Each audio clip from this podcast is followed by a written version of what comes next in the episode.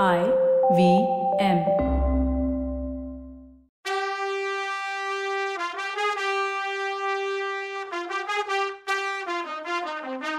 வணக்கம். Welcome to கதை பாட்காஸ்டின் Ponniyin Selvan. Episode number forty கதை சொல்பவர் கவிதா. வணக்கங்க. நான் கவிதா பேசுகிறேன் தீப்பந்தம் வெளிச்சத்தில் பொன்னியின் செல்வரோட முகத்தை பார்த்துட்டு அங்கே கூடியிருந்த வீரர்கள் பொன்னியின் செல்வர் வாழ்க வாழ்கன்னு கோஷம் போட்டாங்க. கீழே உட்காந்துருந்த வந்தியத்தேவன் இதெல்லாம் பார்த்துட்டு பிரம்ம பிடிச்ச மாதிரி உட்காந்துருந்தான் அது வரைக்கும் அடிப்பட்ட வலியெல்லாம் மறந்துட்டான். என்னது? இவர் தான் பொன்னியின் செல்வரா? பொன்னியின் செல்வர்கிட்டேயேவா நம்ம சண்டை போட்டோம்? அவர் கையில் தான் என்ன ஒரு வலிமை? நம்மளையே தோக்கடிச்சிட்டாரே. நமக்கு என்ன ஒரு பெருமை? குட்டுப்பட்டாலும் மோதிர கையால் குட்டுப்படணும். இவர்கிட்ட வாங்கின ஒவ்வொரு அடியும் ஒரு மெடல் தானே? இவர் அழகென்ன வீரம் என்ன? இவர் பேச்சுக்கு மக்கள் மயங்கி போகிறதுல ஆச்சரியம்தான் என்ன? இவரை புகழ்றதுல ஆச்சரியம்தான் என்ன? இப்படியெல்லாம் அவன் அவரையே பார்த்துட்டு யோசிச்சுட்டு இருக்கும்போது அருள்மொழிவர்மன் இவன்கிட்டயே வந்தார். திரும்பியும் ஒரு சண்டை ஆரம்பிக்க போகிறாரோன்னு திகிலோட பார்த்தான் கிட்ட வந்தவர் நண்பா வா. இலங்கை தீவுக்கு யூ ஆர் வெல்கம் இத்தனை தூரம் ட்ராவல் பண்ணி வந்த உனக்கு நான் அழிச்ச வரவேற்பு எப்படி இருந்துச்சு? இது போதுமா? இன்னும் வேணுமான்னு சிரிச்சுக்கிட்டே கேட்டார். உடனே குதிச்சு எந்திரிச்ச வந்தியத்தேவன் இளவரசே உங்கள் அக்கா கொடுத்த ஓலையை உங்ககிட்ட கொடுத்துட்டேன். என் வேலை முடிஞ்சுது. இந்த உயிரை காப்பாற்றணும்னு இனிமே எனக்கு அவசியமே இல்லை. நான் ரெடி சண்டையை எப்போ ஆரம்பிக்கலான்னு கேட்டான். உடனே அருண்மொழி ஆஹா நீங்கள் சொல்லிட்டீங்க. உங்கள் உயிரை பற்றி கவலை இல்லைன்னு. ஆனால் அந்த கவலை இப்போ என்னோடது. அப்புறம் இளைய பிராட்டி கேட்டா என்ன பதில் சொல்கிறது இந்த ஓலையை எங்கள் அக்கா அவங்களே எழுதியிருக்காங்கன்னு தெரியுது. இதை அவங்களே உங்ககிட்ட கொடுத்தாங்களான்னு கேட்டார். ஆமாம் இளவரசே இளைய பிராட்டியே தான் டைரக்டாக இதை என்கிட்ட கொடுத்தாங்க. இந்த ஓலையை வாங்கினப்புறம் நான் எங்கேயுமே நிற்கலை ட்ராவல் பண்ணி ஓடி வந்தேன்னா. அதுக்கு அவர் நல்லா தெரியுது. இல்லைன்னா நீங்கள் இவ்வளோ சீக்கிரம் இங்கே வந்து சேர முடியுமான்னு கேட்டார். ஆனால் இந்த ஹெல்ப்புக்கெல்லாம் இன் ரிட்டன் நான் என்ன பண்ண போகிறேன்னு கேட்டார். இப்படி சொல்லிக்கிட்டே அவர் கிட்ட வந்து இவனை மார்போட அணைச்சிக்கிட்டார். வந்தியத்தேவன் நம்ம சொர்க்கத்தில் இருக்கோமான்னு ஃபீல் பண்ணான். அவன் உடம்பு வலியெல்லாம் பறந்து போச்சு. இவங்க இருந்த இடம் அதாவது சோழ வீரர்கள் இருந்த இடம் ஒரு அடர்ந்த காட்டோட இன்சைடு அந்த சாவடியில் ஒரு ஆயிரம் பேர் இருந்தாங்க. அவங்களுக்கு அவங்களே சாப்பாடு சமைச்சிட்டு இருந்தாங்க. பிரம்மாண்டமான அடுப்புகளில் பெரிய பாத்திரத்தை வச்சு கூட்டாஞ்சோறு சமைச்சாங்க. இன்னொரு அடுப்பில் கூட்டுக்கறி அதாவது தொட்டுக்கறதுக்கு வெஞ்சனம் தயாராட்ட இருந்தது. அதில் இருந்து வந்த வாசனை எல்லாருக்கும் எச்சி ஊற வச்சுது. சோறு ஆகிற வரைக்கும் ஏதாவது என்டர்டெயின்மெண்ட் வேணும்னு ஆடிட்டும் பாடிட்டும் இருந்தாங்க.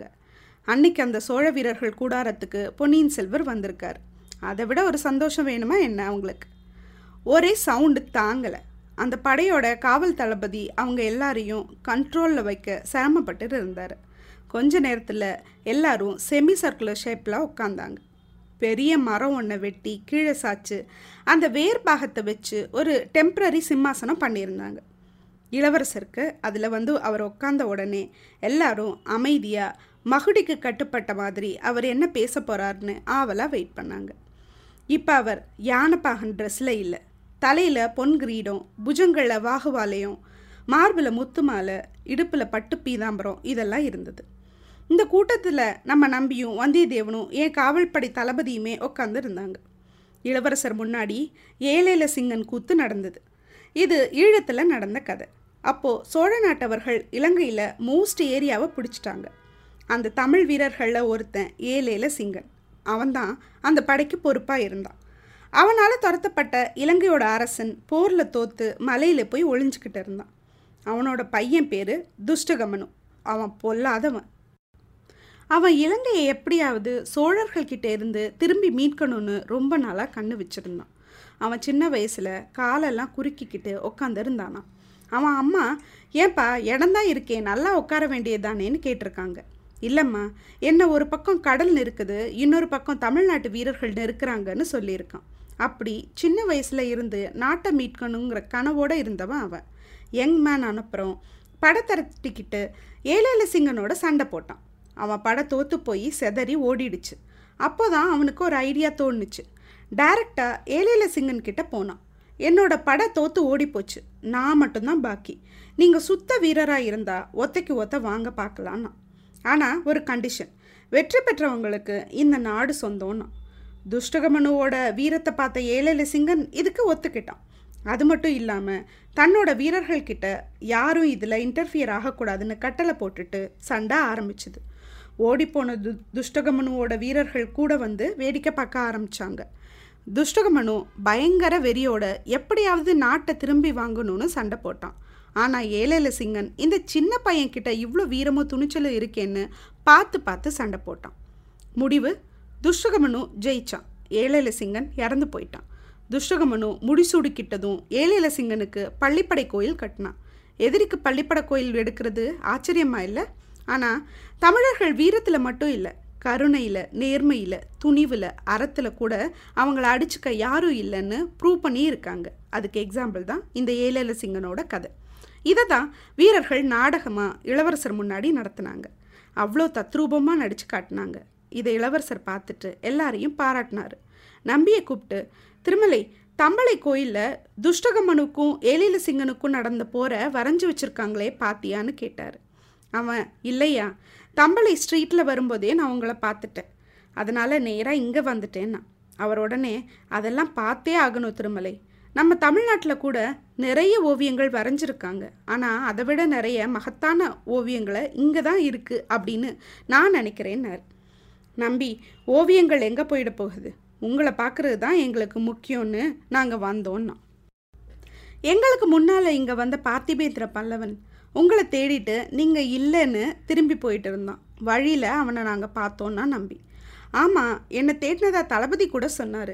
எதுக்காக வந்திருப்பார்னு உங்களுக்கு தெரியுமான்னு கேட்டார் இளவரசர். ஆப்வியஸ்லி உங்களை காஞ்சிபுரத்துக்கு அழைச்சிட்டு போகிறதுக்காகத்தான் நான் நம்பி. ஆச்சரியமான இளவரசர் எப்படி உங்களுக்கு இதெல்லாம் தெரியுது? அப்போது உங்கள் கூட வந்தவர் கொண்டு வந்த ஓலையில் என்ன எழுதியிருக்குன்னு சொல்லுங்கள் பார்க்கலான்னார். உங்களை உடனே பழையாறைக்கு வர சொல்லி எழுதியிருக்காங்க உங்கள் அக்கா. இதை எழுதி கொடுக்கும்போது நான் அங்கே பக்கத்தில் கொடி வீட்டில் தான் மறைஞ்சு இருந்தேன்னா நம்பி. இதெல்லாம் கேட்டுட்டு இருந்த வந்தியத்தேவன் அடப்பாவின்னு ஒரு கிள்ளு போட்டான் நம்பிக்கை. இதை கேட்ட இளவரசர் கொஞ்சம் கோவமா என்ன திருமலை உன் திறமையெல்லாம் என் அக்கா கிட்டேயே கூட காட்ட ஆரம்பிச்சிட்டியா? அப்படின்னு கேட்டார். அதை நான் பார்த்ததுனால தான் இது வரைக்கும் அவனுக்கு துணையாக வந்து உங்ககிட்ட கொண்டு வந்து சேர்த்தேன்னு சொன்னான் நம்பி. அனுராதபுரம் வழியாக வந்திருந்தா இவன் வந்து சேர ரொம்ப லேட்டாக இருக்கும் வழியில் சண்டை போட்டுக்கிட்டே இருந்திருப்பான். அதனால தான் காட்டு வழியில் கூட்டிகிட்டு வந்தேன். அங்கேயும் ஒரு யானை கூட சண்டை போட போனான். என் கைத்தடியால் சமாளித்து கூட்டிகிட்டு வர்றதுக்குள்ளே நான் பட்ட பாடு அந்த கடவுளுக்கு தான் தெரியும்னா. அதை கேட்ட இளவரசர் ஓஹோ அப்போ நீ துணைக்கு தான் வந்தியான்னு கேட்டார். இல்லை நானும் என் பங்குக்கு ஒரு நியூஸ் கொண்டு வந்திருக்கேன்னா. முதல் மந்திரி அனிருத்தர் உங்களை இன்னும் கொஞ்ச நாள் இங்கேயே இருங்கன்னு சொல்லி அமிச்சார் அப்படின்னா. இளவரசருக்கு தலை சுத்துச்சு. மூணு பேரும் மூணு விதமாக சொன்னால் எதை நான் பண்ணுறதுன்னு புரியும்? இதுக்குள்ள நம்ம ஹீரோ சாரி ரியல் ஹீரோ இருக்கும்போது இவனை ஹீரோன்னு சொல்லக்கூடாது. அதனால் வல்லவன் குறுக்கால பூந்து நீங்கள் உங்கள் அக்கா சொல்கிறது தான் கேட்கணும் அப்படின்னா. ஏன் அப்படி சொல்கிறீங்கன்னு கேட்டார் இளவரசர். ஏன்னா உங்கள் மனசும் உங்கள் அக்கா சொல்கிறது தான் கேட்கணும்னு சொல்லும். நீங்கள் கேட்காட்டியும் நான் உங்களை என்னோட கூட்டிகிட்டு போயே தீருவேன் நான் இளவரசர் அவனை ஆச்சரியமாக பார்த்துட்டு இந்த மாதிரி ஒரு நண்பன் கிடைக்க நான் என்ன புண்ணியம் பண்ணியிருக்கணும்? அப்படின்னார். இதுக்குள்ள அங்கே எல்லாரும் சாப்பிட பந்தியில் உட்காந்தாங்க இவங்களும் போய் ஜாயின் பண்ணிக்கிட்டாங்க. சாப்பிட்ட பின்னாடி எல்லா வீரர்கள்கிட்டையும் போய் எப்படி இருக்கீங்க? அப்படின்னு ஃப்ரெண்ட்லியாக பேசினார் இளவரசர். அவங்க ஊர் பேர் எல்லாம் கேட்டு தெரிஞ்சுக்கிட்டார். இவர் விசாரித்தவங்க கிட்ட மற்றவங்க வந்து ஐயோ நீ எவ்வளோ லக்கி இளவரசரே வந்து பேசினாரேன்னு பெருமையாக பொறாமையாக பேசிக்கிட்டாங்க. அவங்க எல்லாருக்குமே இளவரசர் மேலே பெரிய மரியாதை இருந்தது. அவங்க பட்னியை போக்க அவர் எவ்வளோ பிரம்மயத்தனை பண்ணுறாருன்னு அவங்களுக்கு தெரிஞ்சிருந்தது. சாதாரண வீரர்களோட சாதாரண வீரனாக பழகிற இளவரசர் கிடைச்சத அவங்க அதிர்ஷ்டமாக நினச்சாங்க. அதனால் அவர்கிட்ட பேசுகிறத அவங்க பாக்கியமாக நினச்சி பக்கத்தில் ஏதாவது அவரை கேள்வி கேட்க வந்தாங்க. புலத்திய நகர படையெடுப்பு எப்போ நடக்கும்னு கேட்டாங்க. அங்கே படையெடுத்து போய் என்ன புண்ணியம்? அவன் அதாவது மஹிந்தன் ரோஹண நாட்டிலெல்லாம் இருக்கான் அப்படின்னார். கொஞ்சம் பொறுமையாக இருங்க. மழைக்காலம் முடியட்டும் அப்படின்னு சில பேர்கிட்ட சொன்னார். சில பேர் நீங்கள் அப்பப்போ எங்களை வந்து பார்த்துட்டு போனால் நல்லா இருக்கும்னு சொன்னாங்க. இதெல்லாம் முடிஞ்சப்புறம் அவர் அவருக்குன்னு உள்ள வீட்டுக்கு போனார். இந்த வீரர்களோட உற்சாகத்தை பார்த்தீங்களா? தஞ்சாவூரில் இருந்தும் எல்லா ஹெல்ப்பு சரியாக வந்திருந்தா இந்த போரே இந்நேரம் முடிஞ்சு எல்லாமே நம்ம கைக்கு வந்து சேர்ந்துருக்கும். ஆனால் அது முடியாமல் இப்போ மழைக்காலம் ஆரம்பிச்சிருச்சு. மூணு மாதம் சும்மா இருக்கணும்னாரு. இளவரசே இதை விட முக்கியமான கவலையெல்லாம் உங்களுக்கு காத்துட்டு இருக்குன்னு நம்பி. ஆமாம்ல நீங்கள் ஏதோ சொல்ல வந்தீங்கல்ல? விவரமாக சொல்லுங்கள் ஃபஸ்ட்டு இவர் சொல்லட்டும்னு வந்தியத்தேவனை பார்த்து சொன்னார் இளவரசர். ஆமாம் சொல்ல ஆரம்பித்தான் காஞ்சிபுரத்தில் இருந்து கிளம்புனதுல இருந்து தான் பார்த்தது கேட்டது எல்லாமே சொன்னான்.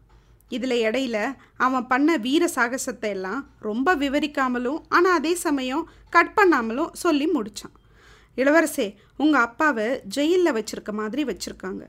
அதிகாரிங்க சிற்றரசர்கள் எல்லாம் சேர்ந்து தான் இந்த சதி நடக்குது. இதனால இளைய பிராட்டி ரொம்ப கவலையில் இருக்காங்க. அதனால் நீங்கள் என்னோட கிளம்பி வாங்கன்னா அப்புறம் ஆழ்வார்க்கடியான் ஆரம்பித்தான் கடம்பூரில் பார்த்ததை வந்தியத்தேவன் சொல்லிட்டதுனால அவன் திருப்புறம்புயம் பற்றி சொன்னான்.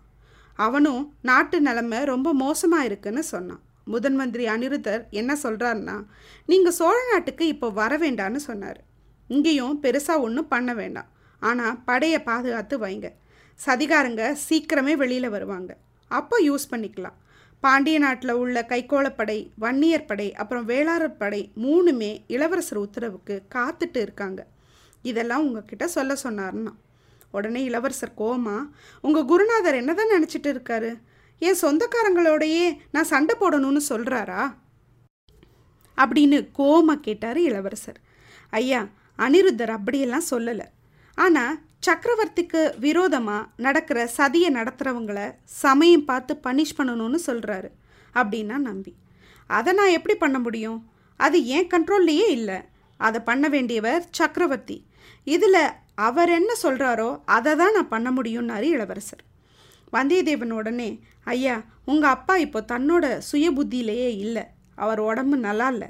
அதனால் அவர் வீக்னஸை பயன்படுத்திக்கிட்டு வில்லன் பிரதர்ஸ் அவரை சிறையில் வச்சுருக்க மாதிரி வச்சுருக்காங்க. யாருமே அவரை பார்க்க இவங்க பர்மிஷன் தரமாட்டாங்க. இவங்க பர்மிஷன் இல்லாமல் உள்ளேயே போக முடியாது. உங்கள் அண்ணன் வேற தஞ்சாவூருக்கே வர்றதில்லன்னு இருக்கார். இந்த சுச்சுவேஷனில் நீங்கள் தானே நாட்டை பாதுகாக்கணும். அதனால் பழையாறைக்கு வாங்கன்னு முடித்தான் நாட்டை காப்பாற்றணும் தான். ஆனால் அதுக்கு பழையாறைக்கு எதுக்கு வரணும்னு எனக்கு புரியலைன்னா நம்பி. வந்தியத்தேவன் நம்பியை பார்த்தான். வாயை வச்சுக்கிட்டு சும்மா இருக்க மாட்டியாங்கிறது மாதிரி. இளவரசர் ரெண்டு பேரையும் மாறி மாறி பார்த்தாரு. என்ன சொல்வாருன்னு ரெண்டு பேருமே வெயிட் பண்ணாங்க. நாமளும் சேர்ந்து வெயிட் பண்ணலாம். அடுத்த எபிசோடில் பார்க்கலாம். அது வரைக்கும் பாய் சீ சூன்